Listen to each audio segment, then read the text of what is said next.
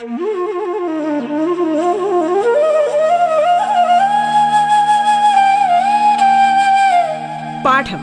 കേട്ടു പഠിക്കാൻ റേഡിയോ കേരളയിലൂടെ.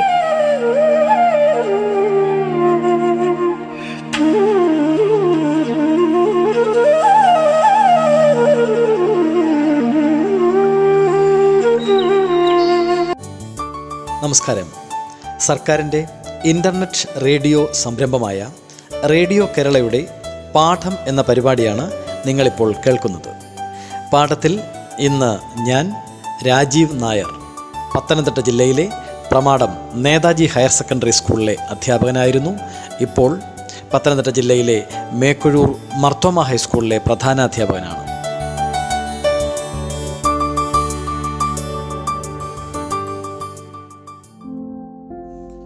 പത്താം ക്ലാസ് ബയോളജിയുടെ പാർട്ട് ടൂവിലേക്ക് നമ്മൾ കടക്കുകയാണ്.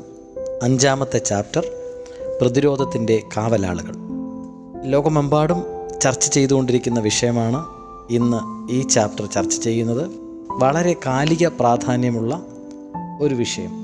സാംക്രമിക രോഗങ്ങളും രോഗാണുക്കളെയും പറ്റിയും വിശദമായി പഠിക്കുന്ന പാഠഭാഗം. ഒന്നാം ഭാഗത്തിന്റെ അവസാന ചാപ്റ്ററും ഇതുമായി ബന്ധപ്പെട്ടവയായിരുന്നു.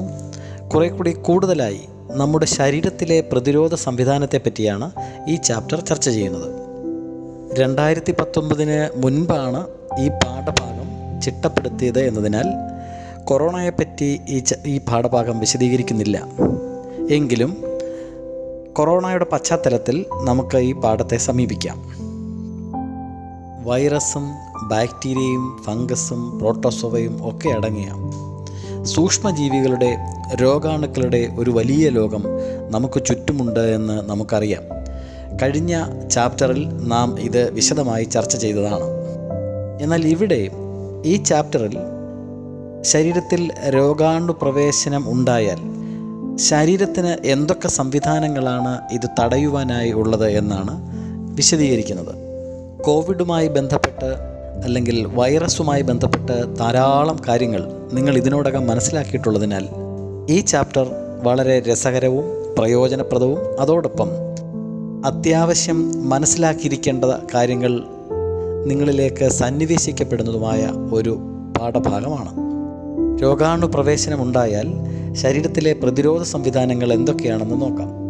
ആദ്യമായി ത്വക്ക്. ത്വക്ക് ഒന്നാമത്തെ ചാപ്റ്ററിൽ നമ്മൾ പഠിച്ചിരുന്നു. അതൊരു ഇന്ദ്രിയമാണ് എന്നും ശരീരത്തിലെ ഏറ്റവും വലിയ അവയവമാണ് എന്നും. ഇവിടെ നാം പഠിക്കുന്നത് ത്വക്ക് പ്രതിരോധ സംവിധാനത്തിൽ എങ്ങനെയൊക്കെ നമ്മെ സഹായിക്കുന്നു എന്നാണ്. പാഠഭാഗം തുടങ്ങുമ്പോൾ തന്നെ ത്വക്കിന്റെ നെടുകയുള്ള ഛേദം ഒരു ത്രിമാന രൂപത്തിൽ ചിത്രീകരിച്ചിരിക്കുന്നു.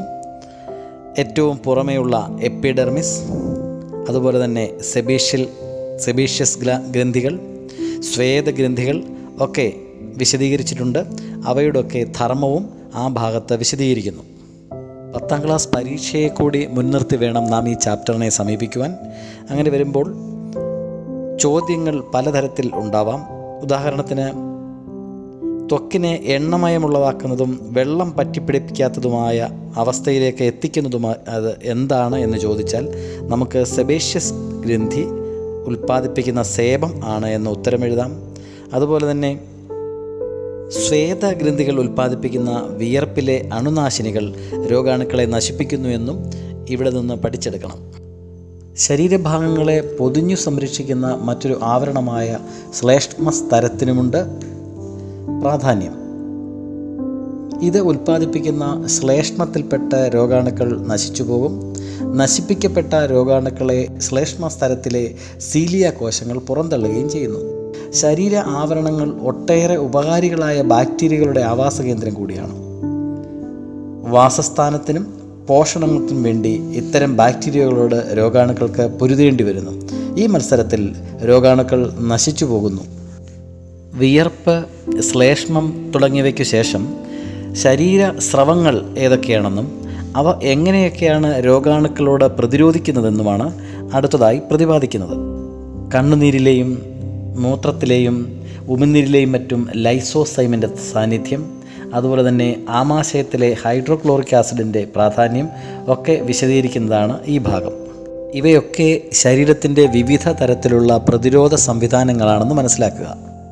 തുടർന്ന് ശരീര ദ്രവങ്ങളായ രക്തവും ലിംഫും എങ്ങനെയാണ് രോഗപ്രതിരോധത്തിൽ നമ്മെ സഹായിക്കുന്നതാണ് വിശദീകരിക്കുന്നത്.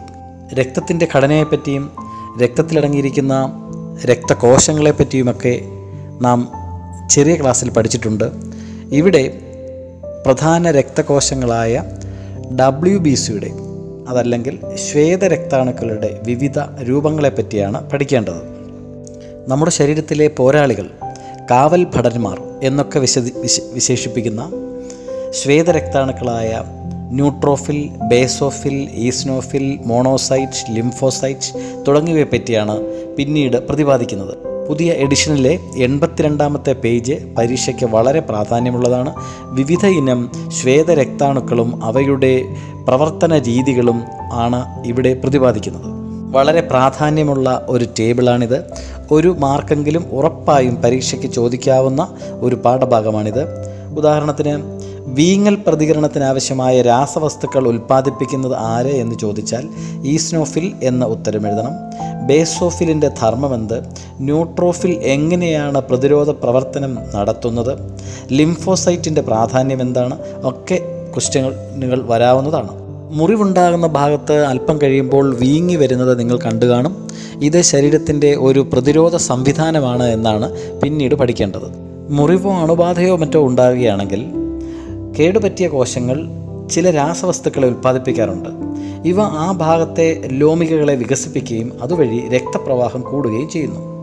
രക്തത്തിലെ പ്ലാസ്മയും കൂടുതൽ ശ്രേ ശ്വേതരക്താണുക്കളും രക്തക്കുഴലുകളിൽ നിന്ന് മുറിവേറ്റ ഭാഗത്തേക്ക് എത്തുന്നു. ഇതാണ് മുറിവോ ക്ഷതമോ ഉണ്ടാകുന്ന ആ ഭാഗം വീർത്തു വരുവാനുള്ള കാരണം. ഇത് ഇൻഫ്ലമേറ്ററി റെസ്പോൺസ് അഥവാ വീങ്ങൽ പ്രതികരണം എന്നാണ് അറിയപ്പെടുന്നത്. ശ്വേതരക്താണുക്കൾ മുറിവേറ്റ ഭാഗത്തെ രോഗാണുക്കളെ വിഴുങ്ങി നശിപ്പിക്കുന്നു എന്ന് വിശദീകരിക്കുവാൻ ഈ ഭാഗത്തു നിന്ന് നമുക്ക് മന നമുക്ക് സാധിക്കും. ഫാഗോസൈറ്റോസിസിനെ പറ്റി പ്രതിപാദിക്കുന്ന അടുത്ത ഭാഗവും വളരെ പ്രധാനപ്പെട്ടതാണ്. ശരീരത്തിലേക്കെത്തുന്ന വിവിധ രോഗാണുക്കളെ വിഴുങ്ങി നശിപ്പിക്കുന്ന പരിപാടിയാണ് ഫാഗോസൈറ്റോസിസ്. ഫാഗോസൈറ്റുകൾ എങ്ങനെയാണ് രോഗാണുക്കളെ വിഴുങ്ങി നശിപ്പിക്കുന്നതെന്ന് ചിത്രത്തിന്റെ സഹായത്താൽ പഠിക്കേണ്ടതാണ്. അതുപോലെ തന്നെ ചെറിയ മുറിവുകളാണെങ്കിൽ അവിടെ ഒരു രക്തക്കട്ട രൂപപ്പെടുന്നത് നിങ്ങൾ കണ്ടു കാണും. ഇതും ശരീരത്തിന്റെ ഒരു പ്രതിരോധ പ്രവർത്തനമാണ്. രക്തം കട്ട പിടിക്കുന്നതിന് സഹായിക്കുന്ന വിവിധ ഘട്ടങ്ങൾ തീർച്ചയായും എല്ലാവരും പഠിക്കേണ്ടതാണ്. മുറിവേറ്റ ഭാഗത്ത് ആദ്യം രൂപപ്പെടുന്നത് ത്രോംബോപ്ലാസ്റ്റിൻ ആണ്. അതൊരു രാസാഗ്നിയാണ്.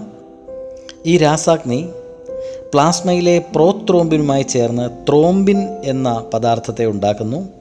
രക്തത്തിലെ കാൽസ്യവും വൈറ്റമിൻ കെയുമൊക്കെ ഈ പ്രവർത്തനത്തെ ത്വരിതപ്പെടുത്തുന്നുണ്ട്. തുടർന്ന് ഈ ത്രോംബിനുകൾ ഫൈബ്രിനോജന്റെ സഹായത്താൽ ഫൈബ്രിൻ നാരുകളായി രൂപപ്പെടുന്നു. ഈ നാരുകൾ ഒരു വലക്കണ്ണി പോലെ ആവുകയും അതാണ് അവിടെ രക്താണുക്കളുടെ തുടർന്നുള്ള ഫ്ലോ തടസ്സപ്പെടുകയും ചെയ്യുന്നു. അങ്ങനെ രക്തക്കട്ട രൂപപ്പെടുകയും ചെയ്യുന്നു. കൂടുതൽ രക്തം മുറിവിലൂടെ നഷ്ടപ്പെടാതിരിക്കാൻ ഈ പ്രക്രിയ നമ്മെ സഹായിക്കുന്നു. അതുപോലെ പനി ഒരു പ്രതിരോധ പ്രവർത്തനമാണ് എന്ന് നിങ്ങൾക്കറിയാം. പനി എന്ന് പറഞ്ഞാൽ ശരീരത്തിന്റെ താപനില ഉയരുന്ന അവസ്ഥ. ശരീരത്തിന്റെ താപനില ഉയർത്തി ശരീരത്തെ ഒരു പരിധിവരെ രോഗാണുക്കളിൽ നിന്ന് പ്രതിരോധിക്കുകയാണ് ശരീരം ചെയ്യുന്നത്. ശരീരത്തിലെത്തുന്ന രോഗാണുക്കൾ ഉൽപ്പാദിപ്പിക്കുന്ന വിഷവസ്തുക്കളുടെ സാന്നിധ്യം നമ്മുടെ ശരീരത്തിലെ ശ്വേതരക്താണുക്കളെ ഉത്തേജിപ്പിക്കുന്നു. ഈ ശ്വേതരക്താണുക്കൾ ഉൽപ്പാദിപ്പിക്കുന്ന രാസവസ്തുക്കൾ ശരീരത്തിന്റെ താപനില ഉയരാൻ കാരണമാകുന്നു. ഇങ്ങനെ താപനില ഉയർത്തുന്നത് രോഗാണുക്കൾ പെരുകുന്നതിന് എതിരെയുള്ള ശരീരത്തിന്റെ സ്വാഭാവികമായ ഒരു തന്ത്രമാണ്. അപ്പോൾ മിക്ക രോഗങ്ങളുടെയും തുടക്കത്തിൽ പനി വരുന്നു എന്ന് പറയുന്നതിന്റെ അർത്ഥം ശരീരത്തിൽ ഏതോ തരത്തിലുള്ള രോഗാണുബാധ ഉണ്ടാകുന്നു എന്നാണ്. എന്നാൽ ദീർഘനേരം ശരീരത്തിന്റെ താപനില ഉയർന്നു നിൽക്കുന്നത് ശരീരത്തിന് തന്നെ കേടാണ്. ഇത്തരം സന്ദർഭങ്ങളിൽ നാം ചികിത്സ തേടേണ്ടതാണ്.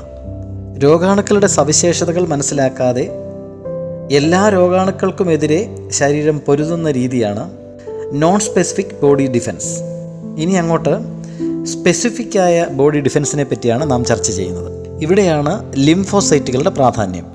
ശരീരത്തിലേക്ക് എത്തുന്ന ഏതിനെയും അത് രോഗാണുക്കളായാലും അന്യവസ്തുക്കളായാലും അവയെ നാം ആന്റിജൻ എന്നാണ് അറിയപ്പെടുന്നത് ഓരോ ആന്റിജനെയും തിരിച്ചറിഞ്ഞ് അവയെ പ്രത്യേകം പ്രത്യേകം പ്രതിരോധിക്കുന്ന സംവിധാനമാണ് ലിംഫോസൈറ്റുകൾ ചെയ്യുന്നത്. വിവിധ ഇനം ലിംഫോസൈറ്റുകളായ ടി ലിംഫോസൈറ്റുകൾ ബി ലിംഫോസൈറ്റുകൾ. ഇവയുടെയൊക്കെ ഉൽപ്പാദനവും പ്രവർത്തനവും വിശദമായി ടെക്സ്റ്റ് ബുക്ക് ചർച്ച ചെയ്യുന്നുണ്ട്. തീർച്ചയായും ഈ ഭാഗത്തു നിന്ന് ഒരു ചോദ്യം പ്രതീക്ഷിക്കാം. ശരീരത്തിലെത്തുന്ന ആന്റിജനുകൾക്ക് എതിരെ നമ്മുടെ ശരീരം ഉൽപ്പാദിപ്പിക്കുന്നവയാണല്ലോ ആന്റിബോഡികൾ മൂന്ന് രീതിയിലുള്ള ആന്റിബോഡികൾ രോഗാണുക്കളെ എങ്ങനെ നശിപ്പിക്കുന്നു എന്ന് ചിത്രത്തിന്റെ സഹായത്താൽ വിശദീകരിച്ചിട്ടുണ്ട്. തീർച്ചയായിട്ടും ഓരോ കുട്ടിയും ആ പാഠ ഈ ഭാഗം വിശദമായി പഠിക്കേണ്ടതാണ്. അങ്ങനെ രക്തവും പ്രതിരോധ പ്രവർത്തനവും കഴിഞ്ഞാൽ നമ്മൾ ലിംഫും പ്രതിരോധ പ്രവർത്തനവും എന്ന ഭാഗത്തേക്ക് എത്തുന്നു. രക്തത്തിന്റെ സന്തത സഹചാരിയായ ലിംഫിനെ പറ്റി നിങ്ങൾ നേരത്തെ പഠിച്ചിട്ടുണ്ട്. രക്തത്തിൽ നിന്ന് രൂപപ്പെടുകയും രക്തത്തിലേക്ക് തന്നെ പുനരാകിരണം ചെയ്യപ്പെടുകയും ചെയ്യുന്ന ലിംഫും പ്രതിരോധ പ്രവർത്തനങ്ങളിൽ ഏർപ്പെടാറുണ്ട്. ലിംഫിലൂടെ സഞ്ചരിക്കുന്ന ഡബ്ല്യു ബി സി ആണ് ലിംഫോസൈറ്റുകൾ. ലിംഫ് നോഡുകളിൽ ലിംഫോസൈറ്റുകളുടെ സാന്നിധ്യം ഏറെയായിരിക്കും. മുറിവ് കൈകാലുകളിൽ മുറിവ് ഉണ്ടാകുമ്പോൾ ഇടുപ്പിലും മറ്റും വേദന ഉണ്ടാകുവാൻ കാരണം. ലിംഫോസൈറ്റുകൾ ലിംഫ് നോഡുകളിൽ വെച്ച രോഗാണുക്കളുമായി ഫൈറ്റ് ചെയ്ത് അവയെ നശിപ്പിക്കുന്നതിനാലാണ്.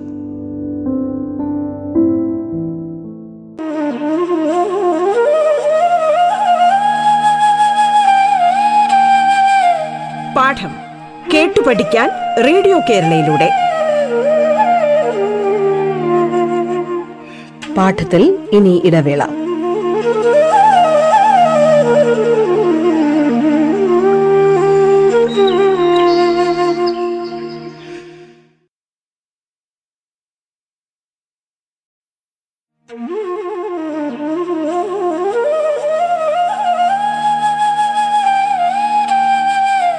പാഠം കേട്ടു പഠിക്കാൻ റേഡിയോ കേരളയിലൂടെ.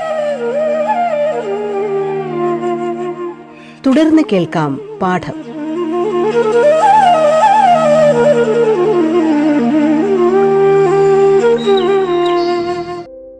ഇത്രയൊക്കെ പ്രതിരോധ സംവിധാനം നമ്മുടെ ശരീരത്തിലുണ്ടെങ്കിലും പലപ്പോഴും നമ്മുടെ ശരീരം പരാജയപ്പെടാറുണ്ട്. ചില ബാക്ടീരിയകളോടും ഫംഗസുകളോടും മറ്റും.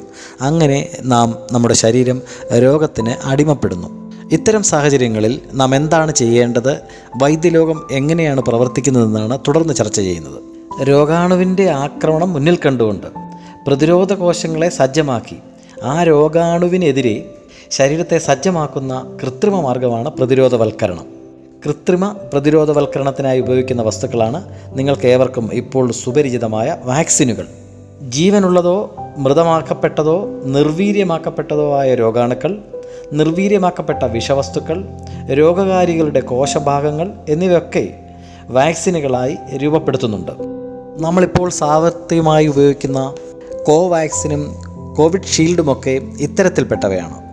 ചെറിയ അളവിൽ ഇത് ശരീരത്തിലേക്ക് എത്തുമ്പോൾ അവ ആന്റിജനുകളായി പ്രവർത്തിക്കുകയും ശരീരം വലിയ അളവിൽ ഇവയ്ക്കെതിരെയുള്ള ആന്റിബോഡികളെ സൃഷ്ടിക്കുകയും ചെയ്യുന്നു. ഈ ആന്റിബോഡികൾ നമ്മുടെ ശരീരത്തിൽ വിവിധ നാളുകൾക്ക് നിൽക്കുകയും അങ്ങനെ ശരീരത്തെ പ്രതിരോധത്തിലേക്ക് എത്തിക്കുകയും ചെയ്യുന്നു. ചില വാക്സിനുകൾ ആയുഷ്കാലം നമുക്ക് പ്രതിരോധം നൽകുന്നുവെങ്കിൽ ചില വാക്സിനുകൾ ആയുഷ്കാലത്തേക്കുള്ള പ്രതിരോധം നമുക്ക് നൽകാറില്ല. ഉദാഹരണത്തിന് ഇപ്പോൾ നാം കോവിഡിനായി ഉപയോഗിച്ചുകൊണ്ടിരിക്കുന്ന വാക്സിൻ വാക്സിനുകൾ വീണ്ടും വീണ്ടും അടുത്ത ഡോസുകൾ നാം എടുക്കേണ്ടി വരുന്നതിന്റെ സാഹചര്യം അതാണ്. ടെക്സ്റ്റ് ബുക്കിൽ ഇന്ന് നമ്മുടെ രാജ്യത്ത് ഉപയോഗിച്ചുകൊണ്ടിരിക്കുന്ന വിവിധ വാക്സിനുകളെ പറ്റിയുള്ള വിശദീകരണമുണ്ട്. പൂരിപ്പിക്കേണ്ട ഭാഗങ്ങൾ പൂരിപ്പിച്ച് പഠിച്ചു വയ്ക്കുന്നത് പരീക്ഷയ്ക്ക് പ്രയോജനപ്പെടും. ഉദാഹരണത്തിന് ബി സി ജി എന്നതിന്റെ പൂർണരൂപം രോഗം പൂർണരൂപം പുസ്തകത്തിൽ നൽകിയിട്ടില്ല. ഇത് ക്ഷയരോഗത്തിനെതിരെയുള്ള വാക്സിനാണെന്നും ബാസിലെ കാൽമെറ്റി ജൂറിൻ എന്നാണ് അതിന്റെ പൂർണരൂപമെന്ന് മനസ്സിലാക്കുക. അതുപോലെ തന്നെ O P V oral polio vaccine. അങ്ങനെ ഓരോ വാക്സിനുകളെ പറ്റിയും അവ ഏത് രോഗത്തിനെതിരെയുള്ളതാണെന്നും അവയുടെ പ്രത്യേകത എന്തെന്നും മനസ്സിലാക്കി വയ്ക്കുക. അങ്ങനെ ഏത് രോഗാണുക്കിനെയും നേരിടുവാൻ ഏത് പ്രതികൂല സാഹചര്യത്തെയും നേടു നേരിടുവാൻ നമ്മുടെ ശരീരത്തിന് ഒരു പരിധിവരെ കഴിയും എന്ന് നിങ്ങൾക്ക് മനസ്സിലായി? നമ്മുടെ ശരീരം എത്രത്തോളം ശക്തമാണ് എത്രത്തോളം നമ്മുടെ ശരീരം ആരോഗ്യപൂർണമാണ് എന്നതിനനുസരിച്ചിരിക്കും ഓരോരുത്തരിലേക്കും ഉണ്ടാകുന്ന രോഗത്തിന്റെ രോഗത്തിന്റെ തീഷ്ണത. നമ്മൾ പറയാറുള്ളതുപോലെ രോഗം വരുന്നതിന് മുമ്പേ അതിനെതിരെയുള്ള സംവിധാനങ്ങൾ നേടുക എന്നുള്ളതാണ് രോഗം വന്ന് ചികിത്സിക്കുന്നതിനേക്കാൾ നല്ലത്. ഇവിടെ വളരെ പ്രാധാന്യത്തോടുകൂടി നാം ഓർക്കേണ്ട ഒന്നുണ്ട്. നമ്മുടെ രാജ്യം ഇന്ത്യ ലോകത്തിന് നൽകിയ ചികിത്സാ പദ്ധതിയായ ആയുർവേദത്തെപ്പറ്റി ഇന്ത്യയിൽ ഉദയം ചെയ്തതും ലോകത്ത് എല്ലാം അംഗീകരിക്കപ്പെട്ടതും പാർശ്വഫലങ്ങൾ ഇല്ലാത്തതുമായ ചികിത്സാ രീതിയാണ് നമ്മുടെ ആയുർവേദം. ആയുർവേദത്തിൽ സസ്യ ജന്തുജന്യങ്ങളായ വസ്തുക്കൾ ഉപയോഗിച്ചുള്ള ഔഷധങ്ങളാണ് ഉപയോഗിക്കുന്നത്. അതിനാൽ തന്നെ ഇതിന് പാർശ്വഫലങ്ങളില്ല എന്ന് മാത്രമല്ല ശരീരത്തിന് യാതൊരു വിധമായ ദോഷഫലങ്ങളും ഉണ്ടാക്കുകയുമില്ല. ആയുർവേദം സിദ്ധവൈദ്യം യുനാനി പ്രകൃതി ചികിത്സ തുടങ്ങിയ പാരമ്പര്യ ചികിത്സാ രീതികളൊക്കെ പുസ്തകത്തിൽ വിശദീകരിക്കുന്നുണ്ട്. ലോകത്തിന്റെ വിവിധ ഭാഗങ്ങളിൽ അതത് പ്രദേശത്തെ ജീവിത രീതി സംസ്കാരം ലഭ്യമായ പ്രകൃതി വിഭവങ്ങൾ എന്നിവയ്ക്കൊക്കെ അനുസൃതമായി വിവിധങ്ങളായ ചികിത്സാ രീതികൾ രൂപപ്പെട്ടിട്ടുണ്ട്. സിദ്ധവൈദ്യം പഞ്ചകർമ്മ യുനാനി പ്രകൃതി ചികിത്സ എന്നിവയെല്ലാം ഇത്തരത്തിൽ രൂപം കൊണ്ട പാരമ്പര്യ ചികിത്സാ രീതികളാണ്. ജർമ്മൻ ഡോക്ടറായിരുന്ന സാമുവൽ ഹനുമാൻ മുന്നോട്ട് വച്ച ചികിത്സാ രീതിയാണ് ഹോമിയോപ്പതി. പാരമ്പര്യ ചികിത്സാ രീതികളിൽ നിന്ന് വേറിട്ട രീതികൾ അവലംബിച്ച് ആധുനിക വൈദ്യശാസ്ത്രത്തിന് അടിത്തറ പാകിയത് ഗ്രീക്ക് വൈദ്യശാസ്ത്രജ്ഞനായ ഹിപ്പോക്രാറ്റിസ് ആയിരുന്നു. രോഗങ്ങളുമായി ബന്ധപ്പെട്ട അന്ധവിശ്വാസങ്ങളെ തിരുത്തി രോഗകാരികൾ രോഗനിർണയം മരുന്നുകൾ എന്നിവയ്ക്ക് പ്രാധാന്യം നൽകുന്ന ചികിത്സാ രീതിക്ക് ഹിപ്പോക്രാറ്റിസ് തുടക്കം കുറിച്ചു. ശാസ്ത്രത്തിന്റെ പിൻബലമില്ലാത്ത ചികിത്സാ രീതികളെ തീർച്ചയായും ആധുനിക ലോകം തിരസ്കരിക്കുന്നു. എന്നാൽ ആയുർവേദം പോലെ പ്രകൃതിയോട് ഇണങ്ങി പ്രകൃതിയോടൊപ്പം മുന്നോട്ട് പോകുന്ന ചികിത്സാ രീതികൾ ഇന്നും നിലനിൽക്കുന്നു. ചികിത്സാ രംഗത്ത് ആധുനിക വൈദ്യശാസ്ത്രം അതായത് മോഡേൺ മെഡിസിൻ ഏറെ മുന്നോട്ട് പോയിട്ടുണ്ട്. വിവിധ ഇനം ആധുനിക ഉപകരണങ്ങളുടെ സാന്നിധ്യത്തിലും ആധുനിക മരുന്നുകളുടെ ഉൽപ്പാദനത്തിലുമൊക്കെ വളരെ മുന്നോട്ട് പോയിരിക്കുന്ന ഒരു സന്ദർഭത്തിലാണ് നിങ്ങളും ജീവിക്കുന്നത്. അതിനാൽ തന്നെ വിവിധ ഉപകരണങ്ങളുടെ ചിത്രങ്ങളാണ് ടെക്സ്റ്റ് ബുക്കിൽ നൽകിയിരിക്കുന്നത്. നിങ്ങൾക്ക് സുപരിചിതങ്ങളായ സ്റ്റെതസ്കോപ്പ് ഉൾപ്പെടെയുള്ളവ അവിടെ ഉണ്ട്. അവയൊക്കെ ഏതൊക്കെ ഉപകരണങ്ങളാണ് എന്ന് ഐഡന്റിഫൈ ചെയ്യേണ്ട ജോലിയും നിങ്ങൾക്കാണ് പിന്നീട് ഒരു ടേബിളിന്റെ സഹായത്താൽ ചില ഉപകരണങ്ങളുടെ പേരും അവയുടെ ഉപയോഗവും വിശദീകരിച്ചിരിക്കുന്നു. അറിവ് സമ്പാദനത്തോടൊപ്പം മാർക്ക് കൂടി നേടേണ്ടവരാണ് നിങ്ങൾ. ആയതിനാൽ ഈ പാഠഭാഗം ഈ ടേബിൾ വളരെ ശ്രദ്ധയോടെ പഠിക്കുക. ഉദാഹരണത്തിന് അൾട്രാസോണിക് ശബ്ദ തരംഗങ്ങൾ ഉപയോഗിച്ച് ആന്തരാവയവങ്ങളുടെ ഘടന മനസ്സിലാക്കുവാൻ സഹായിക്കുന്ന ഉപകരണം ഏത് എന്ന് ചോദിച്ചാൽ അൾട്രാസൗണ്ട് സ്കാനർ എന്നാണ് ഉത്തരം. ഈ ഇ ജി ഉണ്ട് ഇ സി ജി ഉണ്ട്. ഇവ തമ്മിലുള്ള വ്യത്യാസവും മനസ്സിലാക്കാം. എപ്പോഴും നമുക്ക് ചുറ്റും രോഗങ്ങളെപ്പറ്റി ചർച്ച നടക്കുന്ന ഈ കാലത്ത് ഇത്തരത്തിലുള്ള ഉപകരണങ്ങളെപ്പറ്റിയും അവയുടെ ഉപയോഗത്തെപ്പറ്റിയുമൊക്കെ മനസ്സിലാക്കിയിരിക്കുന്നത് പരീക്ഷയ്ക്കെന്ന പോലെ നിത്യജീവിതത്തിലും പ്രയോജനപ്പെടും. അടുത്ത ഘട്ടത്തിൽ നാം പഠിക്കുന്നത് ലാബ് റിപ്പോർട്ടുകളെ പറ്റിയും ലാബ് പരിശോധനകളെ പറ്റിയുമാണ്. പ്രത്യേകിച്ചും കോവിഡ് കാലമായതിനാൽ ലാബ് റിപ്പോർട്ടുകളും മറ്റും നിങ്ങളും ഇതിനോടകം കണ്ടു കാണും. Test details test result normal value എന്നിങ്ങനെ മൂന്ന് കോളങ്ങളായി കിട്ടുന്ന ഒരു ലാബ് റിപ്പോർട്ട് പരിശോധിക്കുവാൻ ഒരുപക്ഷെ നിങ്ങൾക്കും സാധിക്കും. രോഗനിർണയത്തിനു വേണ്ടി ലാബറട്ടറിയിൽ നടത്തുന്ന വിവിധ ടെസ്റ്റുകളെക്കുറിച്ച് ലാബ് ടെക്നീഷ്യന്മാരോട് ചോദിച്ച് സയൻസ് ഡയറിയിൽ രേഖപ്പെടുത്തുന്ന ഒരു ഉദ്യമവും ആകാം. തുടർന്നങ്ങോട്ട് നാം പഠിക്കുന്നത് ആധുനിക വൈദ്യശാസ്ത്ര രംഗത്തെ സ്പെഷ്യലൈസേഷനുകളെ പറ്റിയാണ്. മിക്ക ആശുപത്രികളിലും സ്പെഷ്യലിസ്റ്റ് ഡോക്ടർമാരെ നിങ്ങൾ കണ്ടു കാണും. കാർഡിയോളജി ന്യൂറോളജി യൂറോളജി തുടങ്ങിയ വിവിധ സ്പെഷ്യലൈസേഷനുകൾ നിങ്ങൾ ഇതിനോടകം വിവിധ ആശുപത്രികളിൽ സന്ദർശിച്ചപ്പോൾ മനസ്സിലാക്കിയിട്ടുണ്ടാവാം. പരീക്ഷയുമായി ബന്ധപ്പെട്ടും ഈ ഈ ഭാഗം പ്രധാനപ്പെട്ടതാണ്. ഉദാഹരണത്തിന് ഇ എൻ ഡി സ്പെഷ്യലിസ്റ്റ് ഏതൊക്കെ അവയവങ്ങളുമായി ബന്ധപ്പെട്ട സ്പെഷ്യലൈസേഷനാണ് ചെയ്തിരിക്കുന്നത് എന്ന് അറിഞ്ഞിരിക്കണം. ഇനിയും മരുന്നുകളെ പറ്റിയുള്ള ഭാഗമാണ്. ചികിത്സയിൽ രോഗനിർണയത്തോടൊപ്പം മരുന്നുകൾക്കും വളരെ പ്രാധാന്യമുണ്ട്. സസ്യങ്ങൾ ജന്തുക്കൾ സൂക്ഷ്മജീവികൾ എന്നിവയിൽ നിന്ന് വേർതിരിച്ചെടുക്കുന്ന പദാർത്ഥങ്ങളോ പരീക്ഷണശാലയിൽ കൃത്രിമമായി നിർമ്മിച്ചെടുക്കുന്ന രാസവസ്തുക്കളോ ആണ് മരുന്നുകൾ. ഇവിടെ പ്രാധാന്യത്തോടെ പഠിക്കേണ്ടത് ആന്റിബയോട്ടിക്കുകളെ പറ്റിയാണ്. ആയിരത്തി തൊള്ളായിരത്തി ഇരുപത്തിയെട്ടിൽ സർ അലക്സാണ്ടർ ഫ്ലെമിംഗ് എന്ന ഡോക്ടർ ആദ്യമായി ആന്റിബയോട്ടിക്കുകൾ കണ്ടെത്തിയത് വൈദ്യശാസ്ത്ര രംഗത്തെ ഒരു വലിയ കാൽവയ്പായിരുന്നു. പെനിസിലിയം നൊട്ടേറ്റം എന്ന ഫംഗസിന് ബാക്ടീരിയകളെ നശിപ്പിക്കുവാനുള്ള കഴിവുണ്ടെന്ന് അദ്ദേഹം ആകസ്മികമായി കണ്ടെത്തി. ഈ കണ്ടെത്തൽ ഇതുമായി ബന്ധപ്പെട്ട വിസ്മയകരമായ പ്രവർത്തനങ്ങളും നിങ്ങൾ ഒരുപക്ഷെ നിങ്ങൾ കേട്ട് കാണും എന്തായാലും അതിനുശേഷം എത്രയോ രോഗങ്ങൾക്കെതിരെ നാം വിവിധ തരത്തിലുള്ള ആന്റിബയോട്ടിക്കുകൾ ഉപയോഗിച്ചു വരുന്നു. ബാക്ടീരിയ ഫംഗസ് തുടങ്ങിയ സൂക്ഷ്മജീവികളിൽ നിന്നും വേർതിരിച്ചെടുക്കുന്നവ തന്നെയാണ് ആന്റിബയോട്ടിക്കുകൾ രോഗകാരികളായ ബാക്ടീരിയകളെ നശിപ്പിക്കാൻ ഉപയോഗിക്കുന്ന ആന്റിബയോട്ടിക്കുകൾ ശരീരോപ ഉപരിതലത്തിലും അതോടൊപ്പം തന്നെ ശരീരത്തിനകത്തും പ്രയോഗിക്കാവുന്നതാണ്. എന്നാൽ ഇവയുടെ അമിത ഉപയോഗം ധാരാളം തരത്തിലുള്ള പാർശ്വഫലങ്ങളും ഉണ്ടാക്കാറുണ്ട്. ഉപദ്രവകാരികളായ ബാക്ടീരിയകളെ നശിപ്പിക്കുന്നതോടൊപ്പം ശരീരത്തിലെ ഉപകാരികളായ ബാക്ടീരിയകളെയും ഒരുപക്ഷെ അവ നശിപ്പിച്ചേക്കാം. അതുപോലെ തന്നെ ശരീരത്തിലെ ചില വിറ്റാമിനുകളുടെ അളവ് കുറയ്ക്കുന്നതിനും ഈ ആന്റിബയോട്ടിക്കുകൾക്ക് കഴിയും. അതുകൊണ്ട് തന്നെ ആന്റിബയോട്ടിക്കുകളുടെ ഉപയോഗം ഡോക്ടറുടെ നിർദ്ദേശപ്രകാരം മാത്രമായിരിക്കണം. കേരളീയരെ സംബന്ധിച്ചിടത്തോളം ആന്റിബയോട്ടിക്കുകളുടെ ഉപയോഗം ഏറെ മുന്നിലാണ് നമ്മൾ. ചെറിയ കാര്യങ്ങൾക്ക് പോലും ആശുപത്രി സന്ദർശിക്കുകയും മരുങ്ങൾ മരുന്നുകൾക്ക് അടിമപ്പെടുകയും ചെയ്യുന്ന ഒരു ജനതയാണ് നമ്മുടെ നാട്ടിലുള്ളത്. ആരോഗ്യവുമായി ബന്ധപ്പെട്ട മേഖലയിൽ ഏറെ അറിവുള്ളവരും എന്നാൽ ആരോഗ്യപരമായി വളരെ താഴെയുള്ളവരുമാണ് നമ്മൾ. ആന്റിബയോട്ടിക്കുകളുടെ ഉപയോഗം എന്ന പോലെ ആശുപത്രികളുടെ എണ്ണത്തിലും കേരളം വളരെ മുമ്പിലാണ്. നമ്മുടെ ആരോഗ്യ വകുപ്പിന്റെ പ്രവർത്തനങ്ങളും ആരോഗ്യ മേഖലയിലെ സന്നദ്ധ പ്രവർത്തകരുടെ പ്രവർത്തനങ്ങളും ഡോക്ടർമാരുടെ പ്രവർത്തനങ്ങളുമെല്ലാം ഇന്ന് നമ്മുടെ ഇന്ത്യ മഹാരാജ്യത്തിന് തന്നെ മാതൃകയാണ്. എങ്കിലും ധാരാളം അനാരോഗ്യകരമായ പ്രവണതകളും കേരളത്തിൽ നിലനിൽക്കുന്നു. ആന്റിബയോട്ടിക്കിന്റെ അമിത ഉപയോഗം പോലെയുള്ള ഇത്തരം അനാരോഗ്യകരമായ പ്രവണതകൾ നിങ്ങൾ തന്നെ കണ്ടെത്തുക. കുട്ടികളായ നിങ്ങൾക്ക് ആരോഗ്യമുള്ള ഒരു ശരീരവും മനസ്സും രൂപപ്പെടുത്തുവാൻ തീർച്ചയായും നല്ല പോഷക സമ്പുഷ്ടമായ ആഹാരവും അതോടൊപ്പം തന്നെ വ്യായാമവും മറ്റ് നല്ല ശീലങ്ങളും ചെറുപ്പകാലം മുതൽ തന്നെ രൂപപ്പെടുത്തേണ്ടതാണ്. ഈ പാഠഭാഗം പഠിക്കുന്നതിലൂടെ ഒരു വലിയ ജീവിത പാഠം കൂടിയാവണം നിങ്ങൾ പഠിക്കേണ്ടത്. അതുപോലെ തന്നെ ആസ്വദിച്ചു പഠിച്ച് പരീക്ഷയ്ക്ക് നല്ല മാർക്ക് വാങ്ങുവാനും ഈ പാഠഭാഗം നിങ്ങളെ സഹായിക്കും. ധാരാളം പുതിയ പദങ്ങൾ ഓർത്തിരിക്കേണ്ട ഒരു ചാപ്റ്ററാണ് ഇത്. വീണ്ടും വീണ്ടും എഴുതി പഠിക്കുന്നതിലൂടെ നിങ്ങൾക്ക് ഇത് ഹൃദിസ്ഥമാക്കാവുന്നതാണ്